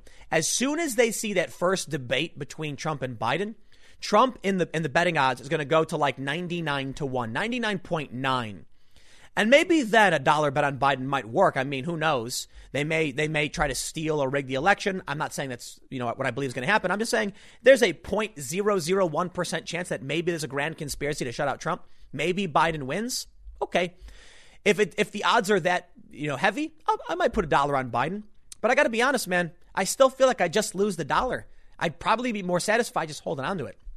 Axios says even after the White House delayed response to the coronavirus outbreak, unprecedented job losses and a bruising recession, investors and betting markets are still putting their money on President Trump to win re-election. Yeah, because nobody blamed Trump for a virus. He didn't make it. It's not his fault. The big picture. They say presumptive Democratic presidential nominee Joe Biden holds a sizable lead in most national and individual swing state polls, but money managers expect Trump to retake the White House in November. In a late April survey of U S based investors with at least one million dollars of assets, U B S found that fifty-three percent said they planned to vote for Biden, but fifty-two percent think Trump will win. The world's most popular betting destinations show Trump as the clear favorite. Here's my favorite part. They're saying straight up the one percent is in the bag for Biden, not Donald Trump. You want to argue that Trump is a billionaire and all these awful things? No, Biden's the one courting the one percent. I think I think the progressives even know this. The, the, it's the the D N C that obstructed Bernie Sanders. You can be mad about everything having to do with D- Donald Trump. Donald Trump didn't stop Bernie from winning. In fact, Donald Trump defended Bernie Sanders. The world's most popular betting destinations show Trump as the clear favorite. The Real Clear Politics average of betting websites gives the advantage to Trump with an average spread of eight point two as of Sunday night. Casino sports books are paying around eighty-three dollars for winning bets on Trump versus one hundred thirty-five dollars for winning bets on Biden, making Biden the unequivocal underdog, Bovada shows. What we're hearing, the expectation for Trump to triumph seems to largely reflect optimism about the economy once various state and local lockdown orders end, economists say. Quote, we can't expect the economy is going to be in very good shape, although the trajectory ought to be pretty positive by November. Steve Skank, Skank, is that how you pronounce that? A former Treasury Department and Council on Economic Affairs official in the Carter and Reagan administration tells Axios. As November approaches, it's more than likely we're going to see a positive stock market and there will be positive growth, says Skank. Skanky, maybe? I don't know. Now chief economic advisor at wealth manager Keel Point. The wild card, obviously, is the virus and the potential vaccine, Mark Zandi uh, of Moody's told, uh, tells Axios. And that's a very significant wild card, both on the downside and the upside for people's perceptions of how the president managed all this and how they're going to vote in November. Yes, but thus far, Trump has not gotten the expected bump that comes from national catastrophes, as Americans typically rally around the flag and the president, says Bernard Baumol, chief economist at the Economic Outlook Group. And, and honestly, Cuomo has. Andrew Cuomo, his polls are like eighty percent approval, even though he has completely mismanaged everything. It is not just my opinion that Cuomo's mismanaged everything. They're the they're the hot spot. Things are just worse than ever in New York. Cuomo resisted the shutdown when Bill de Blasio said they wanted to do it. Yet somehow Cuomo's approval rating is through the roof. It's amazing. It really, really is. It goes to show you the power of the media smear machine against Donald Trump. Trump isn't responsible for this. And for the most part, neither is Cuomo. China is. Yet Cuomo is coming out now calling it the European virus. You know what, man? I I, I can't imagine this guy's approval rating being so high. It's, it is, though. It's like you'd think after all the mess ups, he'd be sitting around fifty some odd percent. I can respect the, what he's trying to do. But I'll tell you what, maybe the reality is nobody blames Cuomo for the virus. And he's trying really hard and they're seeing the effort he's putting in. The same is true for Donald Trump, but Trump still has to contend with the resistance faction of Trump derangement syndrome. There's no Cuomo derangement syndrome. I mean, maybe a little bit. So Trump faces an uphill battle. He's got the press set out against him. And so it's a lot harder for him to win that that approval rating. But does it really matter? I honestly don't know, because the betting odds favor Trump. And I often say, you know, to me, I go, I follow the money. You think these these these these out, these, these Vegas, uh, uh, you know, betting odd agencies want to lose money? They don't. They're in the business of making money, meaning they need to make sure the spread is in their favor, right? When you when you roll the dice on a craps game, you got a fifty. You know, I'm I'm, I'm just generalizing, but the house has a, a one percent advantage, sometimes even less, because the goal is if enough people play, they just slowly win over time, even if you win here or there. When it comes to people betting money, they take things, th- these things seriously, and they want to make sure they're doing it right. So if they're saying Donald Trump is the favorite, I lean towards that.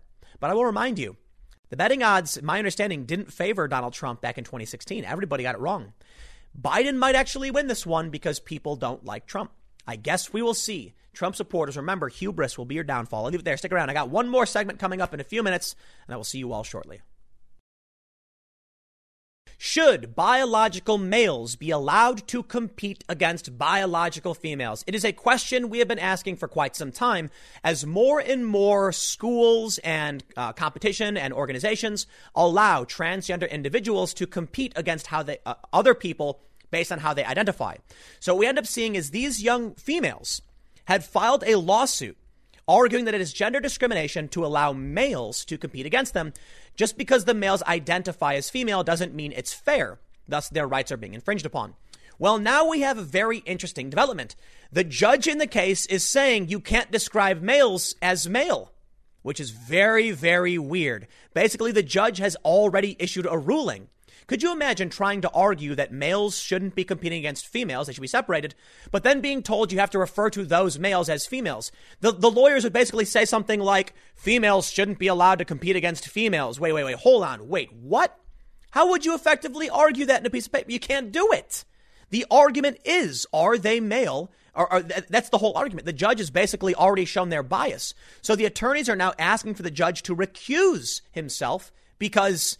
how can you have a fair trial if the judge is saying it's bullying to refer to males as male? This stuff, it's really, really annoying. But let's let's let's read. Attorneys for Connecticut high school runners ask judge to recuse after he forbids them from descri- forbids them from describing trans athletes as male. They say the A D F filed suit in February against the Connecticut Interscholastic Athletic Conference on behalf of three girls. The suit challenges the C I A C policy allowing students to compete in the division that accords with their gender identity on the grounds that it disadvantages women in violation of the Title nine prohibition against discrimination on the basis of sex. During an April sixteenth conference call, Judge Robert Chatigny chastised the A D F attorneys for referring to the male athletes seeking to compete in the women's divisions as males, according to a transcript of the call obtained by the National Review. The, the judge said, "What I'm saying is you must refer to them as transgender females rather than as males. Wrong. The judge is wrong. They're transgender males. Male is a reference to their biological sex, not their identity. If they are biologically male and are transgender, they are transgender males. That's the correct terminology. By referring to them as females, he's calling them trans men, which would mean they were born female. The judge has no idea what they're talking about. Yes, the judge should recuse." Again, he goes on. Again, that is more accurate terminology. No, no, it's not. And I think that it fully protects your client's legitimate interests. Referring to these individuals as transgender females is consistent with science, common practice, and perhaps human decency. To refer to them as males, period, is not accurate. Certainly not, not as accurate. And I think it's needlessly provocative. I don't think that you surrender any legitimate interest or position if you refer to them as transgender females. That is what this case is about. This isn't a case involving males who have decided that they want to run in girls' events. This is a case about girls who say that transgender girls should not be allowed to run in girls' events. So going forward, we will not refer to the proposed uh, in- interveners as males. Understood? That judge has no idea what they are talking about and should read. This makes no sense. Male. That is how you are born. Female. How you are born. Man or woman is the social construct argument, meaning transgender girl as terminology would be fair. Transgender woman would be fair, but still they should be allowed to say male or female to get to the biology of the argument, which is being argued. Roger Brooks, the lead attorney for A D F, responded by pointing out the biology of transgender athletes seeking to compete in the women's division is relevant to the case, and as such, his duty pro- uh, his duty provide to provide a vigorous defense of his client's interests required him to use the term male, saying, the entire focus of the case is the fact that C I A C policy allows individuals who are physiologically, genetically male to compete in girls' athletics. But if I use the term females to describe those individuals, and we've said in our opening brief, we're happy to use their preferred names because names are not the point of this case. Gender identity is not the point of this case. The point of this case is physiology of bodies driven by chromosomes and the documented athletic advantage that comes from a male body, male hormones, and male puberty in particular. So, Your Honor, I do have a concern that I am not adequately representing my client, and I'm not accurately representing their position in this case, as it is to be argued before Your Honor, and all the way up if I refer to these individuals as female, because that's simply when uh, when we're talking about physiology. That's not accurate, at least in the belief of my clients. Chittigney responds, so if you feel strongly that you and your clients have a right to refer to these individuals as males and that you therefore do not want to comply with my order, then that's unfortunate. But I'll give you some time to think about it, and you can let me know if it's a problem. If it is, gosh, maybe we'll need to do something. I don't want to bully you, but at the same time, I don't want you to be bullying anybody else. Maybe you might need to take an application to the Court of Appeals. I don't know, but I certainly don't want to put civility at risk in this case. In the motion filed Saturday, the A D F attorneys argue that Chittigney's order is legally unprecedented and disrupts the appearance appearance of impartiality. A disinterested observer would reasonably be, reasonably believe that the court's order and comments have destroyed the appearance of impartiality in this proceeding. That requires recusal, reads the motion, which is obtained by National Review. To be sure, the public debate over gender identity and sports is a heated and emotional one. This only increases the urgency that court preserve their role as the singular place in society where all can be heard and present facts before an impartial tribunal. Imagine if a judge said you couldn't refer to someone based on the characteristics for which the lawsuit was literally about.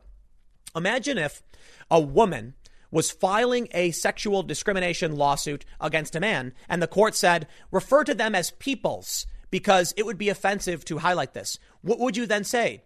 A person is upset about another person? What if they actually said, refer to them both as female? It would t- it totally changes the context. I mean, that's literally what we're seeing. The point of the argument is that the athletes are male and the and, the, and these these other athletes are female. The judge is trying to preemptively just end any argument. So imagine someone coming before a jury or a judge saying, Your Honor, these females should be allowed to compete against these females. They'd be like, okay, we're done. Or if you said females shouldn't be allowed to compete against females, they'd be like, that makes no sense. That's what the judge is doing. And that's why this is a problem. They say the case centers on the participation of two transgender sprinters, Terry Miller and Andrea Yearwood, who have, a combi- who have combined to win fifteen girls' indoor and outdoor championship events since twenty seventeen.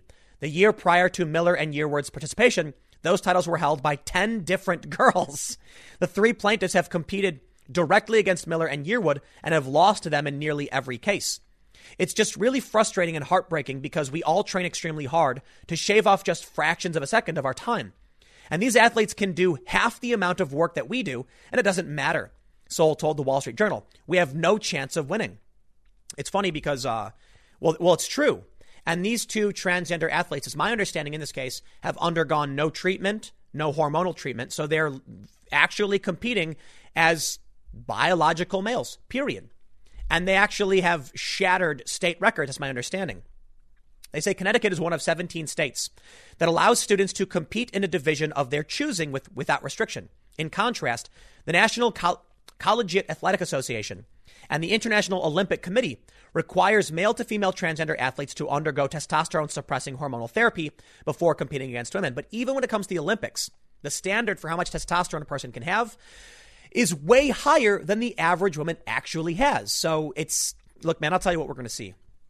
If this is where we're going, don't be surprised if every single athlete in twenty years is biologically male. There will be biological males on hormone therapy, but yes, still, let me tell you something. Recently, a video went viral. The first ever half pipe ten eighty was done by an eleven year old boy. The first ten eighty ever done was on a mega ramp by a twelve year old boy. Now, let me explain the difference to you. A mega ramp is a massive slope and a massive ramp, giving you a lot more speed and a lot more height, making it easier for you, in a sense, to do bigger spins. Recently, a man broke the record for rotations in skateboarding by pulling off a twelve sixty. That's ridiculous. Four rotations. It's amazing. This was done on a mega ramp where you're, you're, you're, you know, fifty feet in the air, have all this time. On a regular half pipe, it's extremely difficult. And for the most part, we only ever saw uh, a, nine, a, a nine hundred, which is two and a half rotations. I'm sorry, it's twelve sixty-three rotations. I'm, maybe I'm getting my math wrong. Yeah, yeah, I think, no, I don't know. I'm getting my math wrong. ten eighty is three rotations, so twelve sixty is four. So anyway, here's what happens. An eleven-year-old boy shatters a record. A twelve-year-old boy shatters a record. They're, they're, they, the eleven-year-old is just now starting to enter puberty. The reason I bring this up is my question would be then, where is the eleven-year-old girl hitting a ten eighty and breaking a record, setting a major historical milestone for skateboarding as a professional sport? It, it, ha- it hasn't happened. For some, for whatever reason, before puberty, young boys and young girls are dramatically different. So the argument that testosterone itself plays a role is still wrong. We're seeing we're, we're seeing these these things uh, opened up. But I tell you this, man, in skateboarding, where you don't directly compete against each other in terms of something definable other than style. Oh, let me let me let me back up. Skateboarding competition. You could say something like a spin contest. Who can do the most spins? It's kind of a weird thing skateboarding doesn't do. Meaning, okay, can you do a one eighty, a three sixty, a five forty, a seven twenty, a nine hundred? Well, I'll tell you what. I believe the most a female skater has ever done is a five forty. And it was relatively, re- well, actually, I think it was like maybe seven or eight years ago. Maybe it was ten years ago. Maybe, maybe I'm, but I, I believe the first ever five forty was done maybe around a decade ago by a woman. The first seven twenty by a man was done in the eighties. The first nine hundred was done in nineteen ninety-nine. And then recently we saw a twelve-year-old boy get a, uh, this is like eight years ago. Uh, uh, uh, okay, I'm getting into the nitty-gritty of skateboarding. The point is, I'll make it simple. Little boys are breaking records, and it's and it's setting history for skateboarding. Little girls are not. I don't know why that is, but the difference is clear, and most people can see it. Now we're dealing with all of these rule changes, which I believe will result in biological females just being cut out completely from sports. That's it. Think about what these divisions are. The women's running division is made so that women don't compete against men, so they can set a standard among them, among themselves. What do we do now? They're letting biological males compete, and even the judges are already biased in favor of them. Look, in the Olympics, it's going to be like, why would any country have a biological female compete if they could have a bio- biological male do it? That's what's going to happen. I'll leave it there. Stick around. Next segment's coming up tomorrow at ten a.m. And uh, if I don't get banned for this segment, I'll see you tomorrow.